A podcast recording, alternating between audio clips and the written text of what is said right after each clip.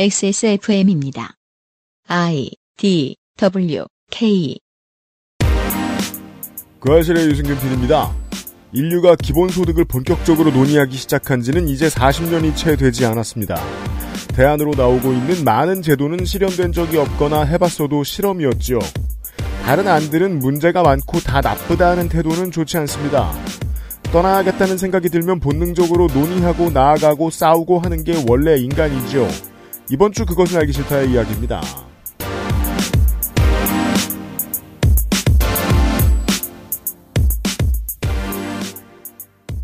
한 주 잘 지내셨습니까? 지구상의 청취자 여러분. 한반도 남부 지역에 계신 여러분들 수해 피해가 크지 않기를 진심으로 기원합니다. XSFM의 시사교양 프로그램 그것은 알기 싫다 428회 목요일 순서입니다. 윤세민 에디터가 있고요. 네, 안녕하십니까. 윤세민입니다. 대선 얘기를 한 번도 한 적이 없는데 대선과 큰 관계가 없는 어, 레슬링 덕질 이야기. 어, 팔로우하고 있던 어떤 선수가 부친상을 당합니다. 제가 그 계정을 보고 있던 네. 몇 년 전 얘기입니다. 부친도 80년대에 매우 유명했던 레슬러였습니다. 그 선수가 돌아가시기 직전 부친의 손을 자기 손으로 잡고 있는 사진을 어, 부친이 돌아가시기 직전에 찍어서 부친이 돌아가시기 직전에 트윗을 하더라고요. 음, 네. 싫었습니다. 소셜의 문제 중에 하나는 소셜에 어떤 얘기를 하고 어떤 사진을 올리기 위해서 어떤 작업을 하는 동안 당장 내 앞에서 그 상황을 만들고 있는 사람들의 사이에서 이탈해 버린다는 거죠.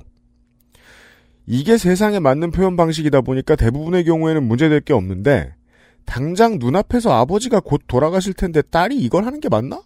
하는 생각은 들었습니다. 미래의 조문 행렬을 생각하면 그분들한테 예의를 갖추는 훌륭한 행동이라고 해석할 수 있습니다. 근데 아버지의 남은 몇백 분에서 몇십 분의 삶에서 딸과 같이 있는 시간 몇 분을 덜어서 할 일은 맞나? 이런 꼰대 같은 생각이 들었습니다. 제가 틀렸다면 그건 제가 어떤 업계에 대한 이해가 부족하든지 그걸 감정적으로 받아들이지를 못해서일 거라고 생각합니다. 자신을 상품화하고 그걸 내다 파는 걸 숨쉬듯이 해야 하는 연예인들이 유리상자 안에 자기 자신을 기꺼이 집어넣는 일이 뭐가 그렇게 잘못됐나? 라고 생각할 수도 있습니다. 구 ECW 챔피언 태즈 해설은 프로레슬링 업계에 대해서 이런 표현을 했습니다. 돈이 오가는 고등학교다. 사람들은 애들처럼 칠랄레 팔랄레 하는데 그 와중에 돈은 번다는 거죠. 음. 그 업계 아니라 자기 자신을 상품화시켜야 하는 모든 업계가 다 그렇습니다. 그래서 그런가 돌아가시는 아버지 앞에서 사진 찍고 트윗하고 인스타하는 일에 대해서 해당 업계의 모든 구성원들은 위로의 뜻을 전하고 좋아요를 다들 누르고 하더라고요. 저 같은 생각을 가지고 멘션하는 사람들은 일반인 팬 소수, 흔히 분위기 망치는 패배자로 분류되는 그런 사람들밖에 없었습니다. 돈과 명예가 오가는데 구성원은 주로 철없는 업계는 연예계나 프로스포츠 업계가 대표적이지만 제가 겪은 바로는 미디어 지식 노동업계도 거의 비슷한 분위기를 공유합니다. 아침에 라디오에서 밤에 TV에서 아무 때나 신문지면에서 만날 수 있는 상당수의 우리나라로는 보통 40대 이상 대다수 50대의 방송 패널 지면 필자들은 나는 이런 생각을 한다라고 소셜에 쓰면 좋은 생각이라고 댓글 쓰는 사람들 외에 이상하고 시덥지 않은 생각이구나 하고 지나가는 사람들이 많을 거라는 예상을 잘 하질 않습니다. 저는 패친을 맺는 기준이 이러이러하고 최근에 그러그러한 의미에서 패친을 정리했습니다. 라고 장문의 글을 쓰면 대다수의 사람들이 무슨 소꿉장난을 저렇게 엄중하게 하나 지 계정이 무슨 동네에서 제일 핫한 클럽이라도 되는 줄 아나 하고 비웃을 거라는 예상을 잘 하지 않습니다. 자기 자신의 방송 출연한 출연분, 인터뷰한 인터뷰분 등을 올려놓고 수줍게 이 말 저 말 떠드는 게시물을 올려놓으면 빨래 개어놓고 사진 찍어서 전송한 다음에 용돈 달라고 떼쓰는 꼬마 아이처럼 보일 거라는 예상을 잘 하지 않습니다. 무리한 결론으로 이어지는 엉성한 논리를 펴면서 어딘가에 화풀이하는 글을 쓰면 저 사람 어딘가에 인정받을 필요가 있고 자리가 필요한데 그 자리에 있는 사람들이 지금 비판하는 사람들이네. 마음이 다급해졌구나라고 그의 마인드를 바로 꿰뚫어보는 사람이 있을 거라는 예상을 잘 하지 않습니다. 실제로 소셜을 쓰는 사람에게는 댓글 달고 좋아요를 누르는, 사람, 누르는 사람들의 긍정적인 에너지가 더 중요하기 때문입니다. 게다가 소셜을 굳이 무리하게 저열하게 활용하는 사람을 지적하기 위해서 본인도 소셜 시스템 속으로 빨려 들어가는 일은 이미 깨달음을 얻은 사람들에게는 바보 짓이라서 애써 댓글을 달지 않게 되기도 하고요. 또한 만약에 이미 특정한 관계로 얽혀있는 인물이라면 더더욱 향후의 인간관계를 생각해서라도 비판은 쉽게 나오지 않습니다. 비판은 그렇게나 귀하고 가치를 알아보기도 어렵고 쓰기에 위험하기도 하지요. 개개인이 써서 스타가 되는 소셜은 커녕 거기에서도 스타가 됐고 이미 대중미디어까지 점령해버린 미디어 지식 소매 노동 업계도 프로레슬링과 마찬가지로 끼리끼리 모여 놀게 됩니다. 지난주에 이슈가 되었던 황교익 칼럼니스트 사건에 대한 언론인들의 평가. 정치는 일반인을 끌어들여서 괴롭히지 말라는 상당수 미디어 지식 소매 노동자들의 말이 왜 그들에게만 맞는 말이고 그들의 말을 듣고 읽고 소비하는 일반 소비자에게는 기이하게 들리는 말인지 그 간극이 여기 있다고 생각합니다.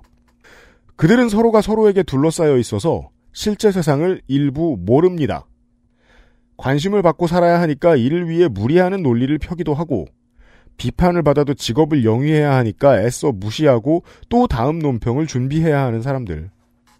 그 사람들은 마치 연예인처럼 일상이 돌아가게 만들기 위해 필요한 복잡하고 어려운 노동을 수행할 능력이 전무한 편임에도 자신이 하는 일이 그 어려운 다수가 행하는 일보다 대단하다고 착각하는 우를 너무나 쉽게 범합니다. 오랫동안 업계에 있으면서 느끼는 건데 이렇게 착각하지 않는 것만도 꽤 대단한 성질인 편입니다. 툭하면 무리한 논리로 독자와 청자의 자존감을 떨어뜨리고 그럼에도 지적이 나오면 자기에 대한 음해 혹은 무지에서 나온 오해로 받아들이기를 꾸준히 반복해온 황교익 씨에 대한 대중의 비판은 결코 대선 국면에서 갑자기 튀어나온 부수적인 희생이 아니었고 오랜 맥락이 있던 것이지만 전체 공개로 소셜에 쓴 글은커녕 방송에서 한 말에 대해서도 책임지고 반성하려는 능력이 퇴화해 버린 사람들 그런 사람들일수록 가장 열심히 일하고 먼저 두각을 드러내는 미디어 지식 노동업계의 사람들은 대중의 이러한 비판이 어쩌다 나왔는지 서로에게 물어봐도 그 답을 얻을래야 얻을 수가 없었을 거라 생각합니다. 이렇게까지 상식과 괴리 되면 복구가 어렵습니다. 그래서 미디어 소비자 여러분들이라도 알아주셨으면 합니다. 말이나 글로 먹고 산다는 건 특별히 다른 재주가 없어서 그렇습니다. 얼마나 허접하면 저기까지 굴러 들어갔나 측은한 마음으로 봐주십시오. 카메라와 마이크 앞에서 대단한 척하는 사람들의 실제 속내를 어느 정도는 예측할 수 있어야 현대 정치가 이해됩니다. 근데 저도 그게 잘 이해가 안 되는지 이번 주에는 힘이 없습니다. 어, 원래 사람은 그렇게 어렸을 때는 궁금증을 가지다가 젊어서는 화를 내고 표현을 열심히 하다가 나이 들어 잘 되면 썩고 그게 다 인생의 사이클인가 보다 싶어서 힘이 쪽 빠지더라고요 지난주에는. 어, 그래서 뉴스 라운드업도 안 하고요. 기왕 힘이 없어진 김에 좀비처럼 무력한데 부지런한 시사 아저씨와 이야기를 하도록 하겠습니다. 잠시 후에. 아, 제가 처방을 내려드리겠습니다. 처방고. 틱톡을 깔으세요.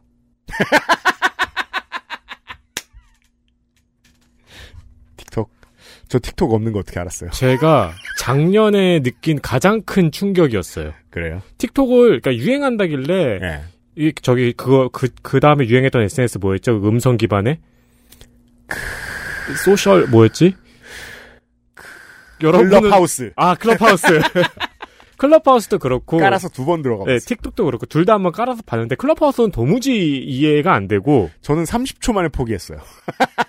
그리고 틱톡은 엄청난 충격을 받았어요. 아, 그래요? 그러니까 그 동물원 원숭이가 된 기분이에요. 내가? 내가 왜냐면은 동물원 원숭이 그러니까 남들이 나를 보고 있는 게 아니고 음. 동물원 원숭이가 인간을 보고 있는 기분이 드는 거예요. 아.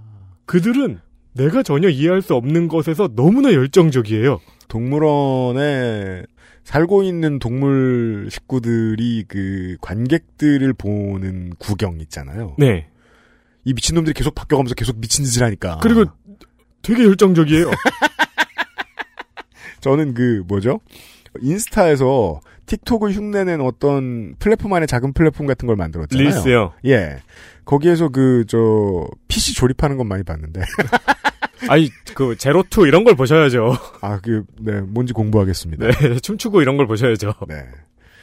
청취자 여러분들도 제가 앞에 드린 말씀과 비슷한 고민이 있으셨다면, 네.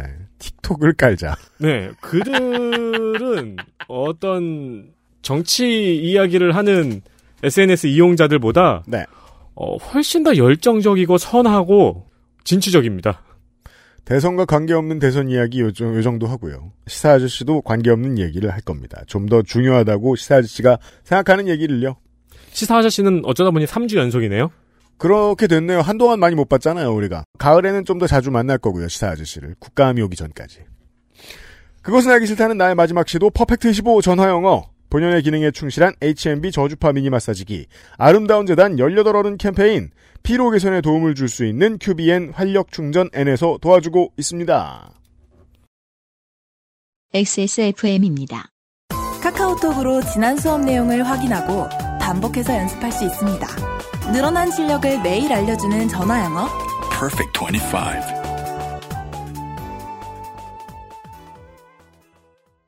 정려원의 스타일 팁. 음? 패션 말고요. 이건 건강 스타일.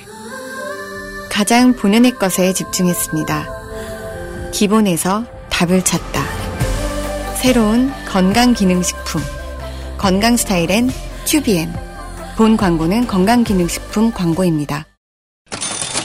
오늘이 가장 많은 추석 프로모션이 걸려있는 날입니다.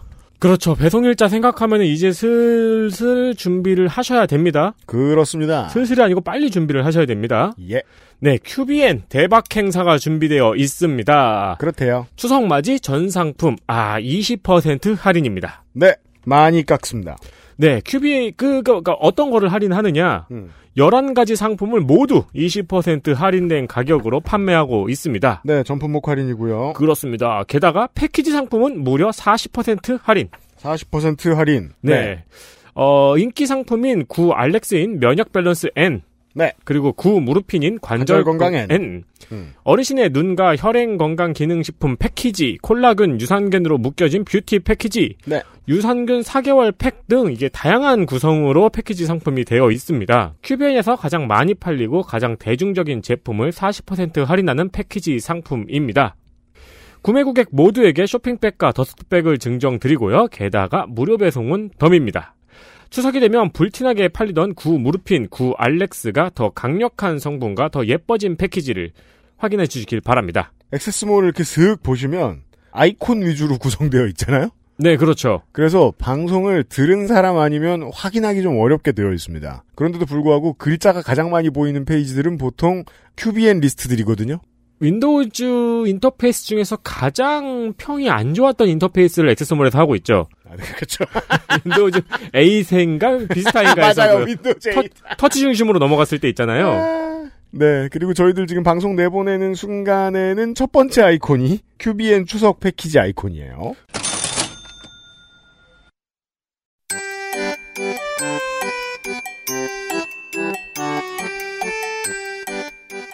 양산형 시사평론 민하문구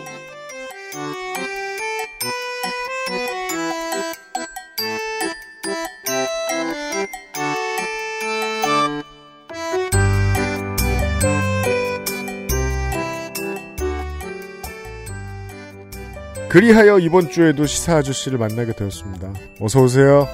그리하여요? 네. 예, 제가 그 앞에 들어가기 전에 제가 왜 이번 주에 힘이 없는지 길게 설명했거든요. 어, 힘이 힘이 없어서, 힘이 하나도 없어요. 힘이 없어서 날 불렀다고? 네. 예, 유연하게 넘어가자 이런. 네. 어, 아주 오랜만에 당일 아침까지 시사 아저씨가 무슨 얘기할지 모르, 무슨 얘기할지를 모르고 들어왔어요 제가. 네. 오늘 아침에 알았는데 갑작스럽게 왔어요. 그리고 시사 아저씨도 좀 산재인 게 산업재해인 게 네. 대선 말고 얘기를 거의 안 해요 딴 데 가서. 좀 그렇기도 하고, 그게 아무래도, 근데 다른 얘기 하는 거 하나 있긴 있어요. 뭐요? 코로나. 코로나를, 나는 문과인데 코로나 지금. 근데 뭐 전문 영역도 아니겠다. 뭐 그 얘기를 뭐 우리가 뭐 그렇게 오랫동안 지난번에 한 번 하기도 했고. 네, 전 예. 코로나 권위자입니다, 지금. 거의 뭐, 네. 코로나를 일주일에 몇 번을 얘기하는 거야, 도대체. 그런가 봐요. 네. 예. 그래서 그 바깥으로 나가자 하니까 시사 씨가 한동안 관련해서 글 쓸 일도 말할 일도 좀 없었던 거예요. 그리고 약간 그런 생각도 하긴 했어요. 예를 들면, 그, 우리, 뭐죠? 뭐요? 그, 여기 나오는 드래곤 선생님, 네 네 네. 드래곤 문학인. 선생님이 뭐 이런 게임 웹진 같은 거 만들었는데, 문학인이 사, 업하고 있죠. 예, 네.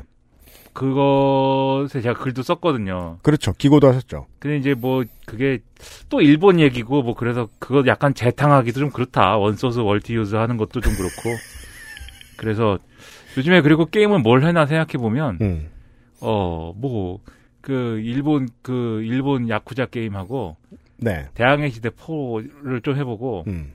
그 요즘에 게임도 많이 못했거든요. 잘. 네. 그래서 이게 요즘 이, 시, 이 시점이 딱, 어, 미천이 좀 떨어졌는데, 근데 미천이 떨어져도 음. 사실, 아, 다음 주에 뭐 이거 해야지라고 생각하면 약간 이제 생각해 놓을 수가 있는데, 네. 사실 생각을 못 했거든요, 오늘 올지. 아, 제가 좀 훅 들어온 것도 있어요. 예. 네. 그래서 어제, 어제 갑자기 이제, 아, 오게 됐구나라고 생각해서 또 음. 급히 생각하려다 보니까 음. 계속 생각하는 거 외에는 생각이 안 나요, 또. 그리고 어제 약간 그, 어, 다른 이제 곳에서 음. 그 무슨 또 뭘 녹음하자고 그래갖고 갔는데, 네. 거기 주제가 삼국지였어요. 특이한 거, 특이한 거였다면서요. 삼국지. 네. 어, 한국에서 태어나서 한국에서 보통은 삼국지의 노예 상태잖아요. 젊은 세대들은 안 그런 분들이 많을 거라고 저는 생각을 하는데, 네. 한 서른 넘어가면, 음. 삼국지의 노예 상태예요. 네. 이게 이제 그, 교인의 수가 줄다 보니까, 네. 경전보다 많이 보았습니다. 그렇죠.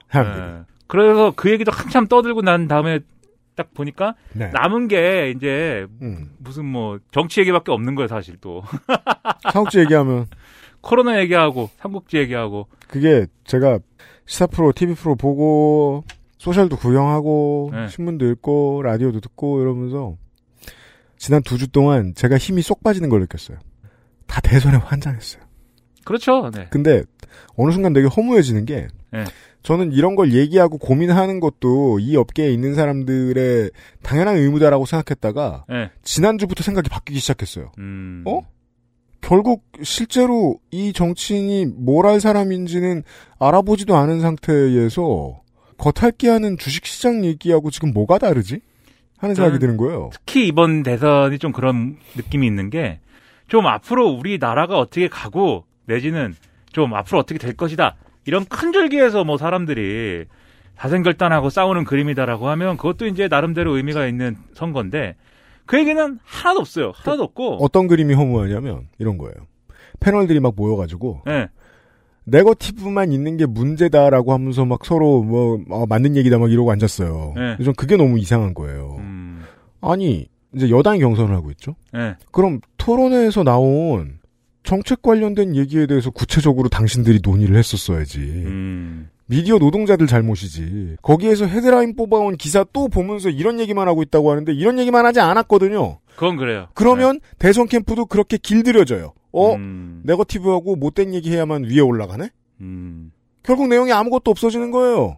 무슨 정책이 어- 어떻고 저떻다 계속 떠드는 게 차라리 낫지. 근데 또 신문 기사에 그 얘기를 안 썼냐면 또 안 쓴 건 아니에요 제가 뭐 신문을 지금 뭐 그것도 중요해요. 언론인들은 놀았냐? 예 그것도 전했어요. 예. 쓰긴 썼어. 예. 근데 어쨌든 전반적인 정치의 흐름이라는 게 결국 언론의 생각과 어떤 태도와 정치의 생각과 태도가 또 같이 가는 거기 때문에 음. 결국은 정치의 흐름이 이번 선거는 그런 것 같아요. 결국 이렇게 정책과 무슨 뭐 이런 것들을 막 얘기를 안 한 건 아니지만 결국은 그게 중요하지 않은 선거가 된 것은 제가 볼 때는 모두의 책임이에요. 정치도 그렇고 언론도 그렇고. 제가 그 왜 힘이 없을 수밖에 없었는가를 계속 설명할 거예요. 그러면 다른 선거 때는 안 그랬나? 다른 선거 때도 똑같았어요. 아니 그래도 조금 쟁점이 있는 선거도 있었어요. 이명박 박근혜 경선이요? 그거 야 그거 그거 대단했죠 그거 그건- 정동영 이명박 대선이요? 아 그거는 좀 문제가 있었죠 네. 아. 근데 예를 들면은 이제 노무현 전 대통령 때라든가 그다음에 김대중 전 대통령 때라든가 뭐 아니면 사실은 지난번에 촛불 하고 이후에 문재인 대통령 당선 때도 아예 그게 없진 않았어요 앞으로 뭘 어떻게 하자는 게 이게 민하문구 사상 최초로 그 시사지 씨와 저의 attitude가 바뀌었죠. 제가 지금 상당히 허무해요.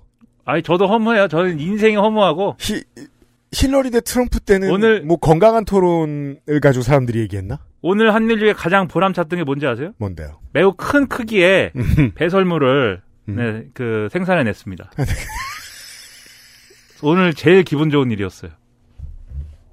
아, 네, 상당히 컸습니다. 그렇습니다. 그래서 이제 어, 우리 방송에서는 아무 배설도 하지 않을 것입니다. 실제로는요. 오늘과 내일 시사 아저씨에게 들을 이야기가 어찌 보면 대한민국의 이번 대선에서 제일 중요한 아젠다일 거라고 저는 생각해요. 모두가 어. 고민할 때가 왔다는 생각이 저는 또 어떻게 들었냐면 올 초입니까 작년 말입니까? 어, 현대차 그룹이 보스턴 다이내믹스를 인수했죠. 아 그래요?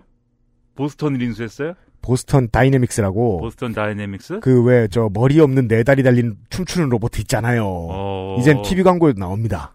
어, 머리 없는 네 다리 달린 춤추는 로봇? 예, 그 그거 실험하느라고 자꾸 이렇게 저 개발진들이 막 못 살게 굴고 때리고 발로 차고 이러는 동영상들 많이 돌아다니잖아요. 그런 거못 음, 봤어요? 아니 그건 봤어요. 네, AI 로봇 개발하는 업체죠. 머리가 없고 다리가 네 개다. 네, 어 뭔가 항문이 있을 곳에 카메라가 달린 그런 음, 그 그것과 엮어서 지금 저 지난 이달에 테슬라가 AI 로봇을 개발하겠다라고 밝히면서 그 사람들이 평생 동안 이제 SF물만 보고 하던 상상을 드디어 하기 시작한 거예요. 음, 이 상상의 본질은 그거죠.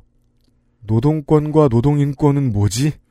예, 그 개념은 어떻게 해체되고 어떻게 변하지? 로봇가 일을 한다 이제. 예. 근데 로봇가 쓴다. 금융이 어, 온 세상을 잡아먹기 전만 해도 자본이란 노동의 대가로 존재했거든요. 근데 그 개념이 바뀌는 시대에 왔잖아요. 그런 대선이에요. 유튜브도 기계가 한다고요 지금. 그건 이제 헬마우스 코너에 설명을 드렸습니다. 어, 베트남의 어떤 아저씨가 뚝딱하면 한국 사람들이 울면서 댓글을 다는 동영상이 수천 개가 만들어지는 상황. 예, 그리고 요새 뭐 다시 한번 참고하시고요. 버튜버라고 막 나오고 뭐 온갖 희한한 일들이 벌어지고 있어요. 네. 그 옛날 같았으면 80년대의 김민아, 90년대의 김민아 같은 사람이 이제 하고 어 그날의 일당을 받아 집에 가고 이럴 일들이 지금은 기계가 유튜브 동영상을 만들어서 대신 대신 수익을 올리죠. 네, 네. 이 전환의 시대다. 음, 음. 그렇습니다. 네. 맨뭐 이상한 얘기나 맨날 하고 말이야 TV에서는 음. 평론가들아. 네.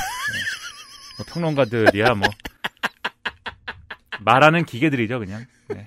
뭐 말하라는 대로 말하고. 지 얘기입니다. 네. 아무튼 이제 말씀하셨듯이 위기의 시대입니다. 네. 그래서 근데 뭐 대선 얘기를 뭔가 하면서 시작을 했지만 음. 사실 오늘 얘기가 결국은 대선에서 했어야 되는 얘기일 수는 있는데 대선에서 했어야 되고 해야 될 얘기일 수는 있는데 어 지금까지 했거나 또는 뭐 앞으로 할 얘기 하지 않을 것 같아요 제 생각에. 나름 하기들 하는데 이게 사람들이 관심을 안 가지는 항목일 거라고 생각해서 그러는 건지 뭔지 모르겠는데 구체적인 논의를 삼가더라고요.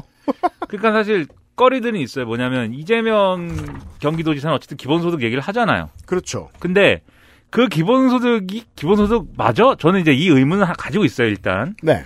이름만 기본소득 아니야? 근데 뭐 그건 그렇다 치고. 음. 근데 이번에 정의당이 뭐 또 대선 뭐 경선한다고 하는데 네. 정의당이 사람들 모아갖고 토론회를 최근에 이제 하고 뭐 이런 걸 쭉 보면 뭐 일자리 보장제 뭐 이런 얘기 나와요. 일자리 보장제 이야기를 많이 하고 있습니다. 예, 근데 저 일자리 보장제가 내가 그 전에 이 주워 들었던 그 얘기 맞나? 뭐 뭔지 잘 모르겠어요. 근데 우리는 오늘 내일 등장한 여러 가지 제도에 대해서 주워 들어본 적도 있고 뭐 세미나를 가든 뭐 책을 읽든 본 적이 있어요. 근데 네. 이게 시작 단계다 보니까 브레인박스들마다 똑같은 말을 해도 생각하는 게 다들 조금씩 다른 것 같아요. 그리고 아무래도 이 예를 들면 대통령 선거에 무슨 이런 얘기해야 될 개념이다라고 생각하다 보니까 현실에 맞추느라고 그렇죠. 이 원래 개념하고 상당히 멀어져 있는 버전을 많이 얘기하게 되는 그런 측면도 있는데 안에 재질이 뭔지 공법이 뭔지 그 얘기까지 밝힐 필요는 없는 시즌이기 때문에 더더욱이 그럴 겁니다. 그렇죠. 그래서 어 이, 이번에는 그런 대선 얘기하고 다 관계없이 음. 대선 얘기도 됐고 그런 개념들의 맥락과 기원과 그 다음에 원래 이제 그게 원래 버전은 뭐냐. 어쩌다 거를- 원래 저런 저런 개념들을 누가 주창하고 어쩌다가 이런 얘기를 하게 됐는가? 네. 음. 그런 거를 한번 어, 상상해 보자. 그리고 그런 걸 실제로 어, 지금의 현실 말고 먼 미래의 현실에 적용한다고 했을 때는 그건 뭘까? 음. 그러한 상상을 해보자. 이런 오늘은 그런 취지입니다. 그렇습니다. 네. 음. 그래가지고 그런 얘기를 하려고 그러는데 네. 어, 맨 처음에 이제 언급할 수 있는 것은 일단은 기본소득이에요. 지금 기본소득 얘기하다가 이렇게 왔잖아요. 음. 근데 요즘에는 이 기본소득 하면은 아 이재명 지지자인가 봐 이렇게 생각하실 수 있는데 네. 지금 얘기 그 얘기 아닙니다. 분명히 말씀드리는데 그런 얘기가 아니에요. 저는 우리 청취자 여러분들은 그렇게 생각하진 않으실 거라고 네. 봐요. 이게 기본소득 하면은 지금은 그냥 아 누군가 모, 모든 사람한테 별 이유 없이 현금을 주는 게 기본소득이다. 이렇게 이제 많이 이제 인식을 하게 됐는데 그 저희 방송은 2012년부터 이 문제에 대한 이야기들을 꾸준히 전달을 해드렸기 때문에 예. 이게 특정 정파 혹은 특정 후보만의 이야기가 결코 아니면 아실 거라고 생각합니다. 예. 근데 원래 기본소득 논의라는 게 이거보다 훨씬 그런 거보다 스케일이 훨씬 더 큰 얘기예요. 음. 제가 이제 그 뭐 언젠가 한번 말씀드린 것 같은데 어 처음에 우리가 기본소득을 알게 된 거는 2006년이었단 말이에요. 네. 그때 이제 사회당이라고 있는데 거기서 이제 금민이라는 분이 아, 네. 네, 사회당하면 떠오르는 이름이죠. 그분이 들고 나, 나왔던 음. 정확히 말하면 그때는 이제 사회적 공화주의라는 걸 들고 나왔는데 그것에 이제 부속 강령으로 기본소득 들고 나왔다 이 얘기 한번 했을 거예요. 네. 그때 이제 기본소득이었는데 그때 개념이 이렇게 저렇게 지금 현실 정치에서 막 이렇게 저렇게 다른 거랑 뒤섞이고 뭐 재난지원금이랑 뒤섞이고 뭐 이거랑 이렇게 되고 하면서 오늘의 이제 기본소득 얘기로 온 거지만 음. 그때만 해도 우리가 이 기본소득 논의를 소화할 때는 약간 그 크게 나눴었어요. 두 가지 기본소득이라고 한다면 두 가지 길이 있다. 음. 이렇게 크게 나눴었어요. 네. 하나는 우파적 기본소득이고 하나는 좌파적 기본소득이다. 우리가 이렇게 편의적으로 분류를 했었습니다. 그리하여 대중 정치인들은 어, 서로 반대쪽에 있는 지지자들을 향해서 그렇게 얘기합니다.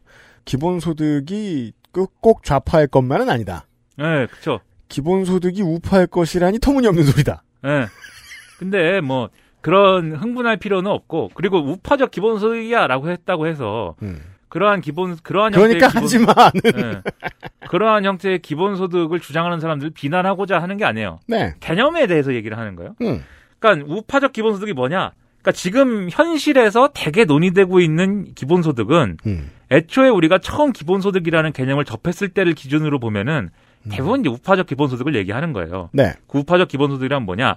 복지제도나 사회 서비스를 일단 축소하는 것, 축소하는 것, 음. 그리고 좀 이 상호 통합하는 것 음. 이런 것들을 전제로 하고 대신에 이렇게 좀 줄어든 이제 전반적인 사회 어, 안전망이라든가 사회 인프라를 개별적인 어떤 사람들에게 직접적인 현금 지급을 통해서 보완하는 것이다. 음. 그리고 이걸 통해서 일자리의 감소라든지 그리고 앞서 얘기한 그 어떤 산업 구조의 변화라든지 AI가 노동 노동자를 대체하게 되고 뭐 이런 얘기 있잖아요. 그렇죠. 그런 것들에 대한 대응이라든지 그리고 음. 거기서 필연적으로 발생하는 어떤 저성장, 음. 불경기 이런 것에 이제 대응할 수 있도록 하자.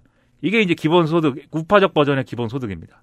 네. 쉽게 말해 국가가 지금 많이 어, 여러모로 책임지고 있는 복지를 줄이고 대신 세수를 안 줄이면 남는 돈이 많은데 네. 그걸 그냥 아예 국민들에게 돌려준다. 네. 이러면 자유시장이 매우 마음에 들어 할 만한 기본소득이죠. 네. 그리고 거기서 예를 들면은 복지제도의 총량은 유지를 하되 세금을 더 걷어가지고 뭐 기본소득을 그 돈으로 주자 이렇게 주장할 수도 있는데 그거는 이제 방금 말씀드린 것보다 조금 더 이제 뭐뭐 어 이 이, 이 인연 기준으로 보면은 덜 우측으로 간 것이긴 하지만 음. 지금 이 규정대로 해도 그것은 이제 우파적 기본소득에 해당이 돼요. 기본소득의 원래 이제 어떤 흐름으로 보면 여전히 쬐까 오른쪽에 있습니다. 그래서 예를 들면 핀란드에서 뭐 논의를 했다가 뭐 이게 아닌 거 이산이 아닌가벼 한 그 기본소득하고 음. 그다음에 알라스카에서 뭐 하다가 뭐 논의가 되던 뭐 기- 기본소득하고 일부 이제 뭐 어떤 동네에서 현실에서 논의되는 기본소득 등등은 사실 이 구분에 다 우파적 기본소득에 포함이 돼요. 근데 이제 이게 그래서 그럴 수밖에 없는 게 지금 우파적 기본소득을 쭉 설명했잖아요. 네. 그럼 좌파적 기본소득이 있을 거 아닙니까? 그럼요. 제가 이게 왜 지금 현존하는 기본소득 논의가 다 우파적 기본소득이라고 얘기하냐면 좌파적인 기본소득, 좌파적 기본소득은 지금 현실에서 구현을 할 수가 없어요. 잠시 후에 들으실 거예요, 아마. 예, 그런 일은 일어날 수가 없습니다. 어, 이 좌파적 기본소득을 주장한 대표적인 사람은 프랑스 사람 중에 음. 그 나름대로 이제 여러 가지 그 학문을 연구하신 분이 있어요. 앙드레 고르라고. 앙드레 고르. 앙드레 고르인지 앙드레 고 고르 고르인지 뭐 잘 모르겠어요. 우린 발음할 수 없습니다. 예, 근데 그냥 앙드레 앙드레라고 씁니다. 네. 그분이 상상한 게 이분이 뭐 주창한 건 아니고 그 음. 이전에도 이제 이런 주장이 있었지만 음. 앙드레 고르가 사람들에게 설득력 있게 제시한 어떤 개념은 이런 거예요. 굉장히 음. 유토피아적인 개념인데 음. 임노동으로부터 사람이 해방돼야 된다. 그러니까 우리가 어떤 고용주한테 고용이 돼가지고 네. 월급을 받아가지고 대신에 노동을 하고 그 월급을 받아가지고 노동력 팔아갖고 월급을 받고 그 월급으로 우리가 어 이 일상의 삶을 영위하는 이런 삶의 틀에서 벗어나야 된다. 예. 그러면 일하지 않고도 먹고 살려면 어떻게 해야 되냐? 음. 또 정부나 나라가 나한테 돈을 그냥 주면 되지. 네. 그리고 그 돈을 받으면 우리는 그걸로 그냥 뭐 탱자탱자 놀고 먹는 게 아니라 음. 예술을 해야 된다. 예, 우리 모두는 예술가가 돼야 된다. 이게 앙드레 고르의 생각이었어요. 우리 모두가 예술가가 된다니. 여기에서 어, 몇 가지 정신들이 남아 있죠. 인간은 결국 임노동으로부터 해방될 것이다. 그런데 이게 해방인지 아니면 임노동으로조차도 임노동으로부터조차도 버림받는 것인지 이 둘 중에 하나의 선택을 해야 한다면 해방이 옳은 길이죠. 예, 그 이런 정신이 내려옵니다. 이 양반의 에, 이야기로부터. 근데 약간 그 뭐요? UMC 등은 네. 어, 이런 제안의 매력을 못 느낄 것 같아요. 제가 왜요? 이미 예술가지 않습니까? 저 예술 안 한 지 얼마 오래됐는데. 그래요? 고만 좀 해, 고만 좀. 그러면 이제 잊어. 앙드레 고르가 한 달에 200만 그럼 원. 내가 한 건 별로 예술도 아니었어, 내, 내, 내 생각에는. 아니 그 유튜브 동영상 보니까 엄청 그폼 잡, 그 런닝 셔츠 하나 입고 엄청 폼 잡으면서 폼을 하는데. 잡아야 되니까. 네. 그 예술 그, 그 업계가 원하는 걸 해야 될 거 아니야. 그 예술 맞던데요 그걸 보니까 야 뭐라고 뭐라고 막 이렇게 폼 잡으면 하시는- 예술이야? 뭐야, 그것도. 아 멋있었다 이거죠. 반동적인 사람이네. 아니 멋있었다 까만 런닝 셔츠 입고 그게, 그게 더 안, 이상한 거예요. 그 좋은 지적이에요. 자본주의 사회에서, 어, 랩을 해서 먹고 살겠다. 예. 이건 먹고 살려고 하는 거죠. 아 그렇죠 임노동으로부터 해방이 아니에요, 그 예술은. 아 그러면은 먹고 살 그러니까 앙드레 고르가 한 달에 200만 원 주면 음, 랩으로 다시 돌아갈 거예요? 힙합으로 다시 돌아갈 거예요? 좀 더 줘야 돼요. 그때 벌었던 거 그렇게 완벽히 맞진 않아요. 그렇구나. 협상을 좀 할 필요가 있어요. 그리고 또 아, 예. 요, 요즘 시세와 그때 물가를 또 비교하면 아, 안 그쵸. 되니까. 네, 네. 그 부분은 이제 앙드레 선생하고 다시 얘기해 보도록 하고. 네. 그 이게 어 즉, 예, 기본소득의 지급만으로도 음. 인간으로서의 존엄을 지킬 만큼 우리의 생활이 유지가 돼야 됩니다. 네. 예, 근데 지금 현실에서 정치권이 논의하는 이제 뭐 기본소득이라는 게 음, 뭐 1인당 한 달에 예를 들면 최대 막 30만 원, 50만 원 뭐 이런 수준이잖아요. 네. 지금 논의하는 최대치가. 그렇지만 그 돈은 네. 네, 한국 평균을 생각해야죠. 그 돈으로 존엄을 지킬 만큼의 생활 유지가 가능한가? 안, 안 되죠. 여기에서 안 되면 아직 실현할 수 없다는 겁니다. 그렇죠. 네. 그 잠시 상- 후에 뭐 음. 또 그, 그, 저, 뭡니까? 생활형 일자리인가요? 무슨 일자리죠? 네. 일자리 보장제죠? 예. 일자리 보장제 얘기할 때 우리가 또 얘기할 수 있을지 모르겠습니다만 일자리 보장제를 주장하는 정의당이 즐겨 쓰는 부연 설명이죠. 아무리 그래도 지금 저 그 살만한 임금 노동의 3분의 1은 받아야 된다 기본소득은 음. 근데 그럴 수 없지 않느냐 음. 그러니까 단제도가 필요하다 예. 라면서 일자리 보장제 얘기하고 하는데 제가 너무 빨랐나요 아무튼 예, 아니 뭐다 괜찮아요. 네. 뭐 알았어요 그렇기 때문에 일단 그래서 이 좌파적 기본소득은 당장 실현할 수가 없습니다. 그러면 안 돼요 당장 실현할 수가 없으면 그대로 그러면 뭐, 어, 폐기하자 이런 거냐? 음. 그렇지 않다는 거죠. 좌파적 기본소득을 실현하기 위해서 그럼 필요한 게 뭐냐라고 했을 때는 결국 이 사회 시스템 지금의 사회 시스템으로는 실현을 못하니까 음. 사회 시스템을 바꿔야 되지 않냐 이렇게 설명을 할 수밖에 없다는 거죠. 그리고 우리가 가장 싫어하는 고전 속의 로망이죠 예. 혁명이 수반돼야 된다 아, 뭐 꼭 혁명이 아니더라도 혁명이라는 건 모든 걸 이제 급격하게 바꾸니까 조금씩 바꾸더라도 음. 결국 그 목표가 기본소득이라고 한다면 네 이런 온전한 형태의 기본소득이라고 한다면 음. 그건 시스템 변화를 동반해야 된다라고 음. 하면 그런 의미에서 이, 이 생각은 그런 의미에서 좌파적이라는 거죠. 네. 그래서 좌파적 기본소득이라는 이름을 붙인 겁니다. 그렇다고 합니다 예, 네 그러니까 지금 이제- 딱 드- 들으신 걸 생각해봐도 예, 자유시장이 꼭 좋아할 만한 이야기는 아니에요 그렇죠. 시장 자본주의가 좋아할 만한 전제 스타일의 아이디어는 아니에요. 예, 그래서 우리 혁명가들은 말이죠. 음, 기본소득이라고 입을 털고 있지만 음, 사실은 예, 이 시스템에 복수하는 겁니다. 혁명입니다. 우리는 복수다. 예, 그것을 두, 그러니까 두려워하는 이론가들이, 우파적 이론가들이 또 있겠죠. 예. 네. I am vengeance. 그 뭐, 어, I am the knight. I 아, am 알았어, 알았어, 알았어, 알았어, 알았어. Batman. 알았어, 알았어, 알았어. 그, 배트맨? 배트맨. 그 그래서 XSFM입니다.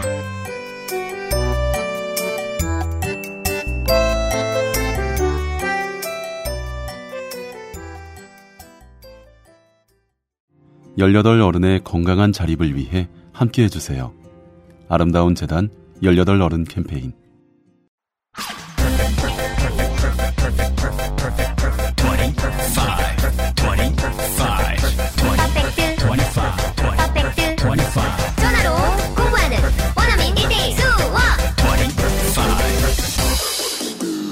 Why don't you call Perfect 25? 가장 본연의 것에 집중했습니다. 기본에서 답을 찾다. 새로운 건강기능식품. 건강 스타일엔 튜비엔. 본 광고는 건강기능식품 광고입니다.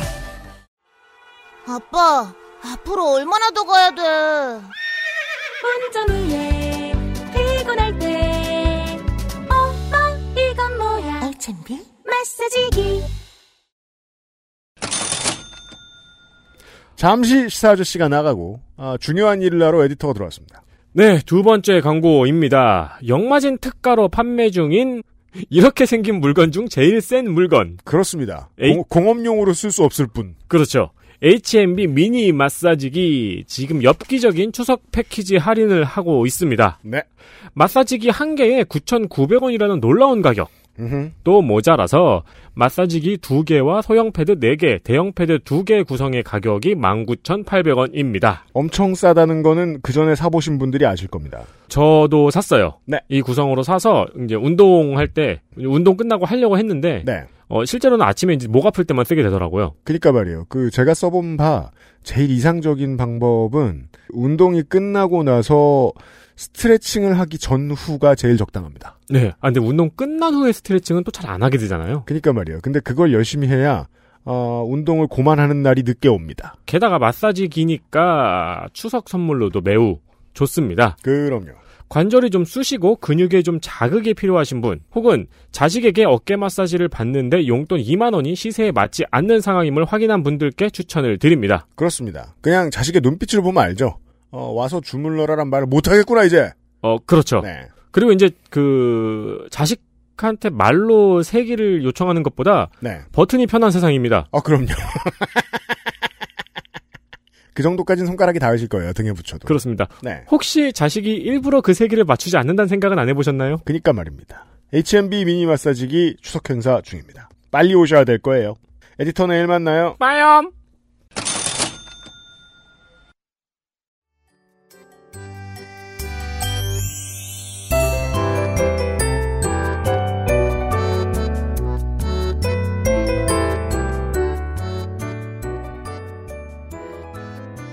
그래서 이제 근데 기본소득 기본소득 얘기를 하니까 네. 그 기본소득까지 가는 과정에 이제 뭐 여러 가지가 필요하겠지만 음. 우선적으로 그 걸림돌이 되는 게 뭐냐면 사람들이 거부감을 가지고 있습니다. 기본소득에 대해서.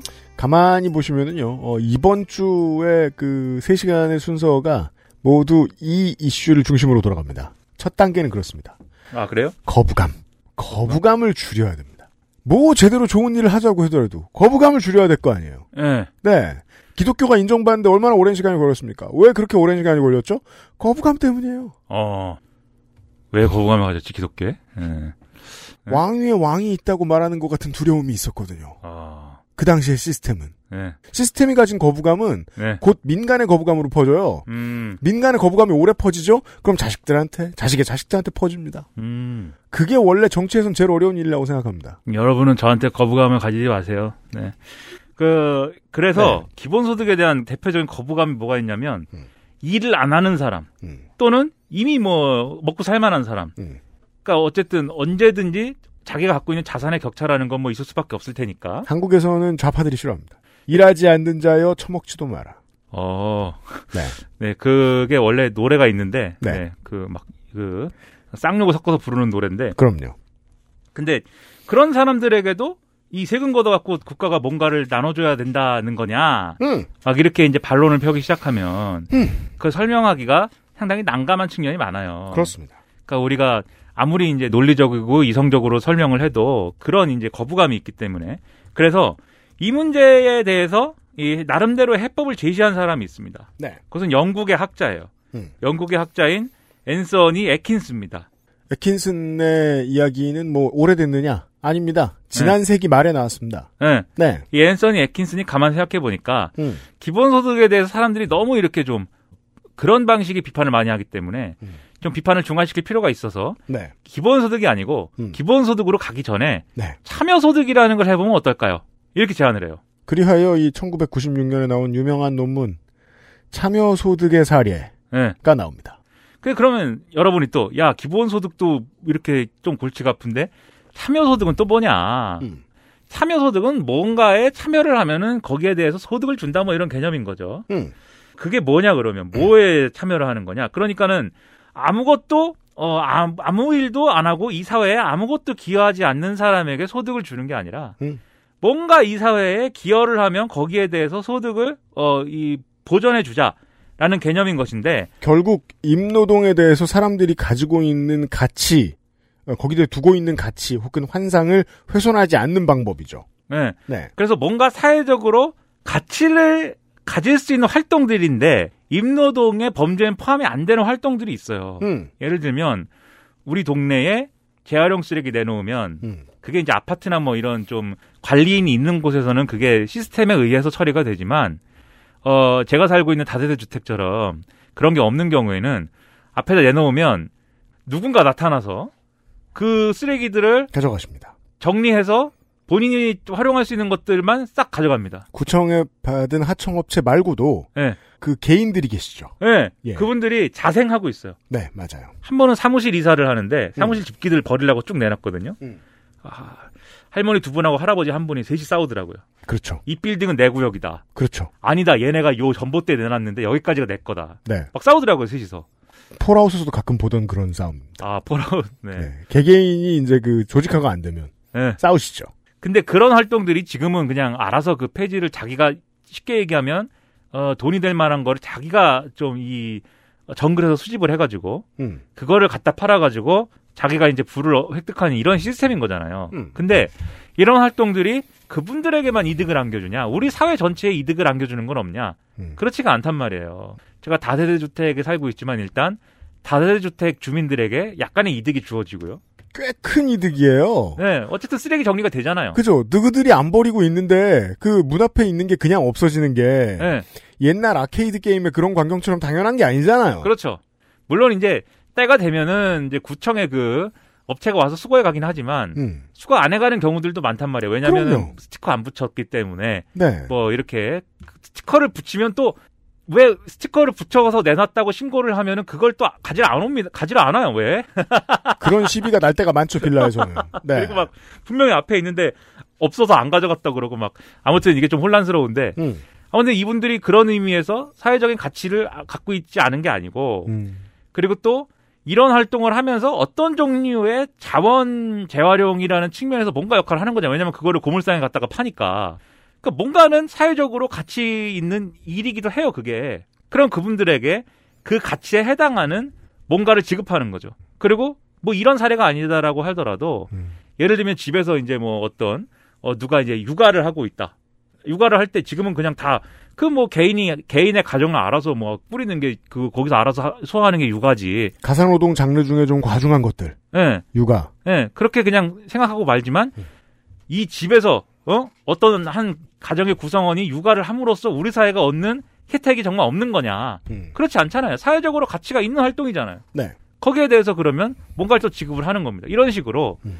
돈을 주더라도 뭔가 당신이 사회적으로 가치 있는 일을 했기 때문에 거기에 해당하는 가치의 이 어, 소득을 보전해 주는 겁니다. 이렇게 접근할 수 있으면 그게 이제 참여 소득이다라는 게 참여 앤서니 소득의 에킨슨의 예, 뭐라고요? 앤서니 에킨슨의 주장이었어요. 예, 이게 이제 참여 소득의 개념이에요. 좋은 사례가 나온 게 예. 어, 예전에 이제 인터뷰하면서 그런 얘기를 한 적이 있었는데, 그, 분리수거 문제 말이에요. 음. 어, 이렇게 오랫동안 해도, 예. 어, 가사노동하는 사람들끼리도 여전히 서로 정보를, 공, 정보를 공유해야 됩니다. 예. 왜냐하면 분리수거는 어려운 거 투성이니까요. 음. 예. 그나마 좀 대단지로 운영되는 곳이라면, 예. 뭐라도 써붙여놓고 음. 틀리면 누가 얘기라도 해주고 할 텐데 이게 다세대 주택의 경우에는 그냥 모르고도 그냥 내놓고 저 잘못된 분류하는 사람들도 많이 있어요. 예.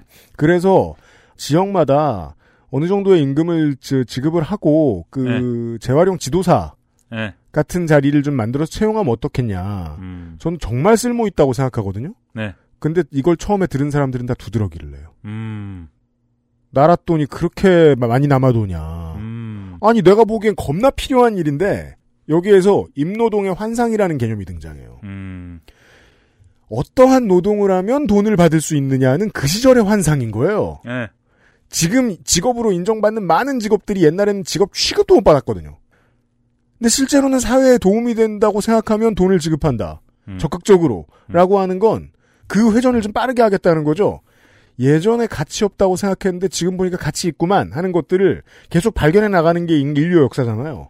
그렇죠. 그 회전을 좀 빠르게 하겠다는 개념도 있습니다. 그러니까 이게 뒤에 좀 더 얘기하겠지만 우리가 무슨 일을 했을 때 월급을 얼마 받느냐는 그걸 판단하는 주체는 회사 사장님이잖아요. 그리고 그쵸. 회사 사장님의 판단을 강제하는 건 시장 원리거든요. 네. 내가 이 예를 들면 무- 무슨 사업을 할 건데 이 사업을 하는데 필요한 인건비를 내가 얼마나 지급할 수 있느냐는 나한테 물어봐요, 나한테. 그 이 사업을 통해서 얻을 수 있는 나의 이윤에 이제 이 종속돼 있는 거잖아요. 내가 벌 수 있는 이득에. 맞아요. 내가 벌 수 있는 것보다 더 많은 인건비를 줘야 되면 내가 사업을 못 하잖아요. 그니까 그, 어, 우리 회사에 뭐 직원을 뽑았어요. 예. 근데 그가 윷놀이를 겁나 잘해. 예. 그래서 하루 8시간씩 윷놀이를 하고 있어. 예. 그걸로 임금을 줄 이유는 없어요, 전. 그렇죠. 그런데 그렇기 때문에 네. 결국은 시장 시장이 임금 수준을 결정하는 건데 음. 근데 그렇게 된 사회가 좋은 사회가 아닌 것 같으니 우리가 볼 때 살아보니까. 예. 예를 들어 윷놀이가 정말 이 사회에 도움이 되는 일이다라고 한다면 우리 사회 공동체가 거기에 대해서 돈을 준다라는 게 우리 사회의 원리라고 하면 좀 더 긍정적인 방향으로 갈 수 있지 않겠냐는 거예요. 우린 DC 인사이드의 시대를 살아봐서 알아요. 네. 겁나 열심히 해서 사회에 도움이 안 되는 일은 드물어요. 어, DC 인사이드에 나, 네. 못된 일 빼고는. 어, 나 그러니까 그게, 저, 군용 텐트를 혼자 치는 일이든, 네. 아니면은 연필심을 가지고 남대문을 만드는 일이든, 네. 저는 열심히 해서 사회에 돌아오, 그니까 득을, 득이 돼서 돌아오지 않는 일은 상당히 드물다고 생각해요. 옛날에 DC 인사이드 막장 갤러리라고 있었어요. 알아요, 왜. 네, 어. 거기는 도움은 별로 안 된 것 같아요, 근데. 네. 그니까 제가 그래서 드물다 그랬잖아요. 드물게 있지. 영 쓸모없는 짓을 하는 놈들도. 트래픽 낭비만 되고 별로 근데 좋을 거 드물다고 생각, 그리고 그들이 낭비하는 트래픽도 다른 곳에서는, 아, 난 저렇게 살지 말아야지 하면 돌아오는 것도 있어요. 타산지석이다. 예, 저는 가치로 환산할 수 없는 인간의 어, 업무는 드물다고 생각해요. 그때 막장 갤러리에서 막통령 뽑는다고 온갖 막장을 했던 걸 생각하면은 그런데 기업은 그 가치를 알아봐 주는 데에는 심히 능력이 부족하죠. 창의력이 딸리죠. 돈 되면 다 돈 되는 거 캐치하는 데는 아주 능력이 뛰어나고요. 만약에 그 막장 좋은 갤러리가 주제 아니에요. 돈 되는 거. 막장 갤러리가 돈이 되는 일이면은 걔들 거기 고- 다 고여갖고 돈을 주겠지. 그렇죠. 근데 아무튼 이제 이게 하여튼 참여소득의 기본 얼개입니다. 근데 여기서 이렇게 생각을 한번 해볼 수가 있어요. 그러면 모든 사람이 거의 모든 사람이 어떤 방식으로든 지금 얘기한 것처럼 사회적으로 가치가 있는 일을 할 수 있어요. 음. 그러면은 그것들을 사실 좀 더 이제 개념을 지금 제가 들은 예들은 약간 짜잘한 예들을 들었지만 개념을 좀 더 확장해 가지고 사회적으로 가치가 있는 일자리를 만들어 가지고 이 일을 하면 당신이 소득을 보전을 받을 수가 있다라는 개념으로 접근할 수 있지 않을까. 음. 그러니까 이게 지금은 어떤 사람이 사회적 가치가 있는 일을 했을 때 돈을 준다라는 수- 약간 이제 수동적 개념을 얘기를 했지만 네. 국가나 정부가 적극적으로 우리 사회에 필요한 이 일을 여러분이 하십시오 라고 일자리를 제공할 수 있으면 그러면 이것은 어, 이 참여소득의 전제가 잡이 될 수가 있는 거 아니냐. 개인의 입장에서 봤을 때는 돈 주는 주체가 사장님이 아닌 네. 어, 국가 시스템으로 변하죠. 네. 네. 그럼 이게 완전히 새로운 거냐? 아닙니다. 어, 국가는 한국 아니라 모두들 공공근로, 공공근로 제도 합니다. 운영합니다. 네. 네. 어, 그, 보수 언론에서 질색팔색을 하는, 음. 예, 기재부가 예산, 예산 저, 저, 가위질 할 때마다. 네, 그, 여튼. 뭐, 다 돈 낭비, 돈 낭비고, 통계 착시고, 뭐, 별볼 없는 일에 이렇게 헛돈 쓰고, 뭐 그런 얘기죠. 다 공공근로 얘기하면. 아까, 그러니까 그 여름, 그니까 작년, 지난 1년 반 내내, 네. 아, 공무원들이 얼마나 힘들었는지, 의료진이 얼마나 힘들었는지 이런 얘기 한 다음에, 네. 12월 되면은 예산 전국에서 또 보수 언론 편들고 이러면 안 된다는 거예요? 네. 예, 좀딴 얘기를 했습니다. 네. 아무튼, 그래서 만약에 그리고 그런 그러면 사회적으로 가치가 있는 활동을 하는 그러한 일을 하는 일자리를 국가와 정부가 충분히 만들고 충분히 제공할 수 있으면 음. 저성장 시대에 일자리 없는 시대에 안정고용 달성이 가능하다라고 생각할 수 있지 않을까요? 그렇죠? 지금은 안정고용이 불가능한 시대잖아요. 머릿속에서 많은 실험들을 해봐야죠. 뭐는 네. 못합니까? 예.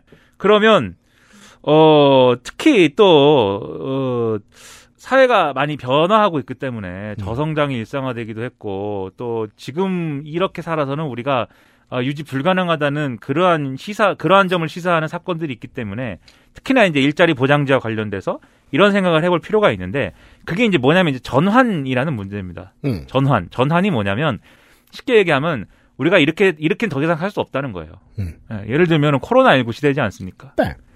코로나 19도 뭐 맨날 하는 얘기지만 코로나19가 이렇게 우리가 마스크 쓰고 백신 맞고 한, 한 세 달만 기다리면은 이제 코로나19로부터 자유로운 삶을 살 수 있게 되는가. 음. 그렇지 않을 것 같아요, 기분상.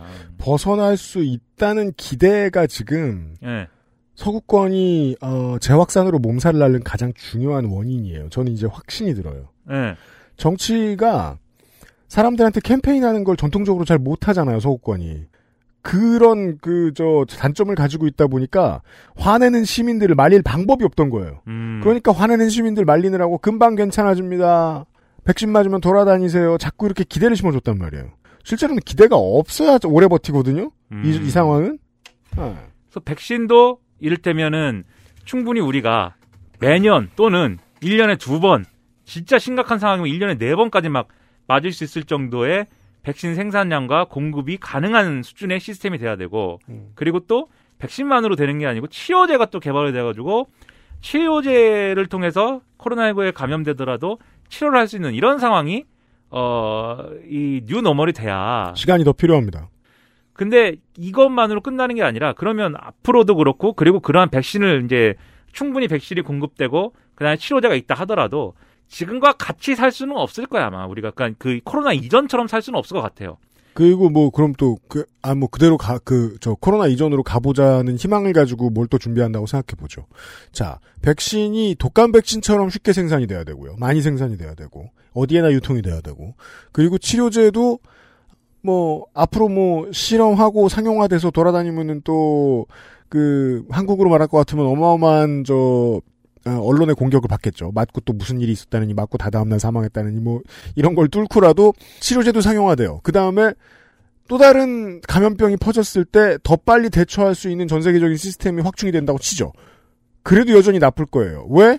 지금의 시스템으로는 잘 먹고 잘 사는 나라들만 이걸 또 독점하다가 새로운 감염병이 또 퍼지는 구실을 또 만들어 줄 거고 그 다음번에 경제가 활성화 세계 경제를 활성화시킬 동력을 가지고 있는 나라 사람들은 더 많이 죽어나갈 거고 지금처럼.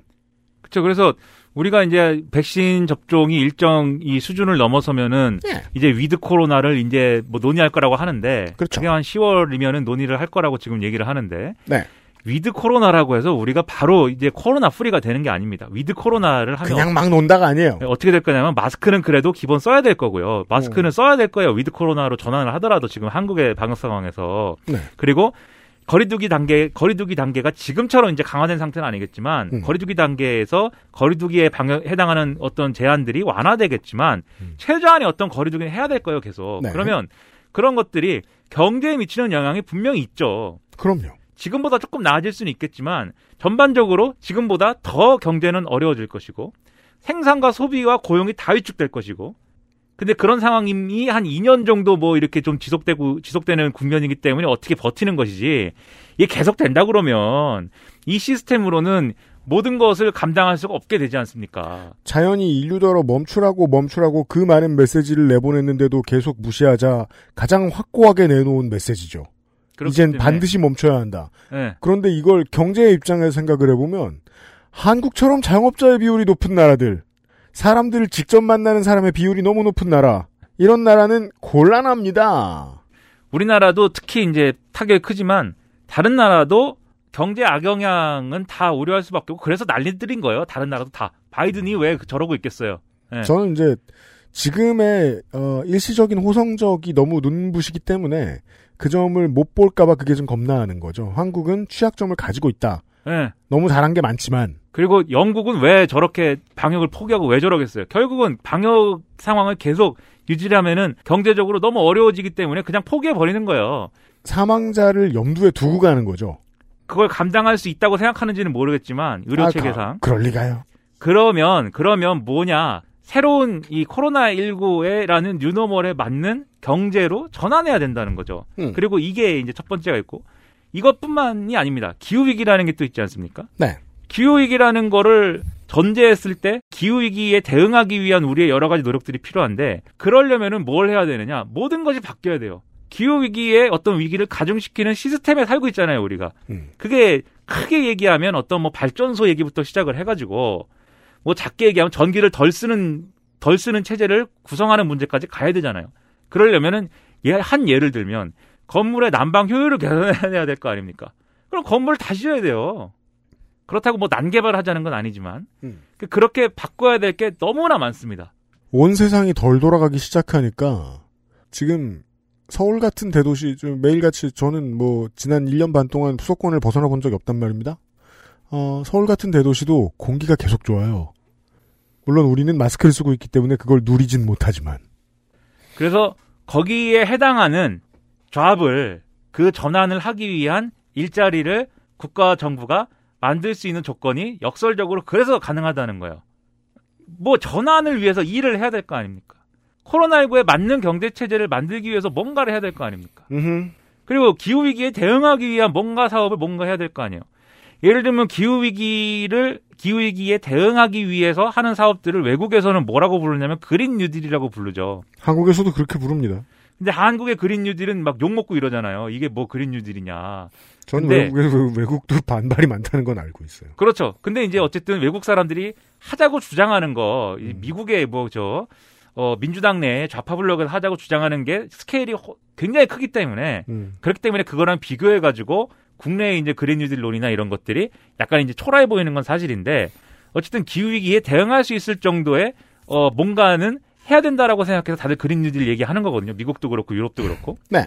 근데 그게 그린 뉴딜이라는 건 결국 정부가 주도해서 하는 어떤 여러 가지 사업들이고 물론 민간이 참여하는 거지만 그걸 기준으로 보면 또 거기서 일자리 창출이라는 게 반드시 필요하잖아요. 누가 일을 해야 될 거 아닙니까? 처음부터 그거부터 설득해야 합니다. 뭐 한국으로 말할 것 같으면 원자력 꾸준히 공부해왔던 원자력 관련 노동자들 어디로 이직해야 하는가? 문제 없을 것이다라고 안심시켜야 됩니다. 근데 죽어도 안심이 안 되니까 정치적 반발을 하단 말이에요. 네. 네. 그- 그건 이제 산업 구조의 변화나 이런 것들이 필요한 거고 음. 산업 구조의 변화는 또 정부 역할이 필요한 거예요. 네. 그러니까 결국은 결국은 결국은 정 기업이나 정부가 이런 이제 사회적으로 필요한 일자리를 만들어낸 것에 대해서 소, 이 소득 보전을 해주는 모델을 전 전면적으로 이제 적용을 한다면 네. 그러면 일자리 보장제랑 참여소득이 결합할 수 있는 여지가 생긴다는 거죠. 음. 앞서 참여소득 이제 설명드렸으니까. 네. 그리고 이 모델을 결합을 하면 완전 고용이 지금은 불가능한 저성장 시대이기 때문에 이것까지 포함해서 이제 좀 해결할 수 있는 이 문제를 해결할 수 있는 대안이 될 수가 있다. 이렇게 볼 수 있다는 거예요. 예. 그래서 지금의 어떤 위기 상황이라는 게 전환의 필요성을 시사하고 그 전환이 전환을 해야 하기 때문에 어, 이 일자리 보장제가 별 일자리 보장제를 실시할 필요가 있고 그것을 사회 공동체적으로 어, 추동하는 수단으로서 참여 소득이 가능하다. 이제 이런 그림을 그려볼 수가 있는데 문제는 이제 이 전환에 있어서는 두 가지 문제가 해결이 돼야 됩니다. 뭔데요? 첫 번째는 이게 지금 쭉 이제 뭐 얘기를 했지만 지금 이제 뭐 그만큼의 어떤 일자리 창출이 가능한 거냐의 문제에 있어서는 지금 말씀드린 대로 코로나19랑 기후위기가 답이 될 수가 있어요. 음. 그런데 그러면 거기에 들어갈 수 있는 재원 조달이 가능하냐? 이게 이제 두 번째 쟁점이거든요. 근데 재원이라는 게 지금 쭉 얘기했지만 그린 뉴딜 같으면은 미국에 이제 그 유명한 사람이 있습니다. 알렉 알렉산드리아 씨 이름 잊어먹었다. A AOC. 네. 알렉 알렉산드리아 오카시오 코르테즈. 알렉 알렉산드리아는 네. AOC. 한국 한국 이름입니다. 네. 아, 오카시오 코르테즈 의원이요. 예, AOC. 음. 이런 사람들이 주장하는 이런 그린 뉴딜 같은 것쭉 뜯어보면 음. 거의 막 몇 경원이 들어갈 것 같은 그런 이제 규모이기 때문에 네. 무섭습니다. 네. 그러다 보니까 이 사람들도 뭔가 이제 이 자원 어, 조달의 가능성을 나름대로 주장을 해야 될 필요가 있잖아요. 그러다 보니까 새로운 이론 같은 걸 이제 많이 얘기하는데 그 중에 하나가 이제 현대 화폐 이론이에요. 현대 화폐 이론. 실제 이 현대 화폐 이론을 주장하고 있는 학자들이 나름대로의 국가의 의무로서의 일자리 보장제를 또 주장을 하고 있습니다. 네. 그이 사람들의 개념은 현대 화폐 이론하고 일자리 보장제가 하나라는 거예요. 근데 이게 앞서 말씀드린 일자리 보장제와 반드시 일치하는 건 아닌데 지금 제가 말씀드린 경로, 앞서 말씀드린 경로 일자리 보장제는 또 다른 얘기일 수 있는데 음. 아무튼 이, 이 현대화폐 이론 주장하는 사람들이 이 일자리 보장제를 얘기하고 있다는 것에서도 사실은 이제 재정을 충분히 투입할 수 있어야 된다는 시입할 수 있다는 별도의 이론이나 논리가 필요하다는 점이 여기서도 이제 나타난다는 거고요. 아주 이런 걸 한 줄로 정리하는 게 무슨 의미가 있겠습니까만 한 줄로 정리하자면 돈이 부족하다. 예, 돈이 부족한데 음. 그러니까 지금 쭉 얘기한 일, 그게 일자리 보장되든 이 전환이든 하려면 돈이 있어야 되는데 그 돈을 어떻게 만들 거냐가 이제 쟁점인 거죠. 네. 그러면 그 돈을 어떻게 만들 거냐가 또 방법은 여러 가지를 얘기할 수 있습니다. 똑똑한 경제학자들이 지금 안 그래도 지금 쭉 설명했듯이 어, 지금 인적 물적 자원의 재배치라든가 이동이라든가 이런 건 불가피한 상황이에요. 네. 그래서 그런 것들을 죄 이렇게 이동시키고 재구성하면 충분한 어떤 재정 투입이 가능한 수단을 만들 수도 있다. 음. 이렇게 설명할 수 있으나 결국은 근본적으로 어떤 재정 지출에 대한 생각, 패러다임 자체를 바꿀 필요가 있다는 결론에 이르를 수 있죠. 그 결론에 이르러서 하게 된 찾게 된 사람들의 어떤 좋은 수단이랄까 그런 게 이제 네. 현대 화폐 이론이라는 개념이었던 겁니다. 네, 지금까지는. 이 현대 화폐 이론에 대해서는 네. 어, 내일 좀 소개를 할 거고요. 네. 여기까지만 들으셔도 말이에요.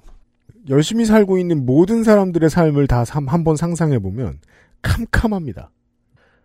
왜냐하면 내가 어떤 직업에서 어떤 노동을 하면서 어떤 삶을 영위하고 있든 간에 이 패러다임의 전환에 대해서 한번 생각을 해보고 더 나아가서는 다수가 동의해 줘야 1위로 갈 수 있거든요. 될까? 왜냐하면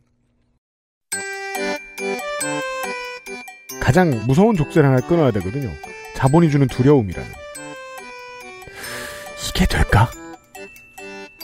왜냐면 평생 그걸 이겨내고 같은 일을 반복하고 힘든 일을 오랫동안 해왔던 사람들이 내가 겪은 문제를 그 다음 세대가 안 겪어도 된다는 거. 제가 이제까지 살다 보니까 정치적으로 내가 겪었던 문제거리를 다음 세대가 안 겪어도 되는 거 보통 사람들이 제일 싫어하더라고요.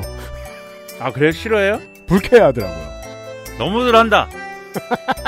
좋은 거지 그게. 적어도 저는 그렇게 생각합니다. 예.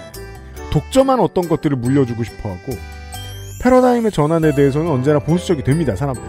음. 네. 오래전부터 얘기했지만 길게 논의는 하지 않았던 이 문제에 대해서 내일 좀 더 시사 아저씨와 돌아와서 이야기를 해보도록 하겠습니다. 어, 유승균 PD였습니다. 428회 그것은 알기 싫다 금요일 순서에서 뵙죠. XSFM입니다. I D W K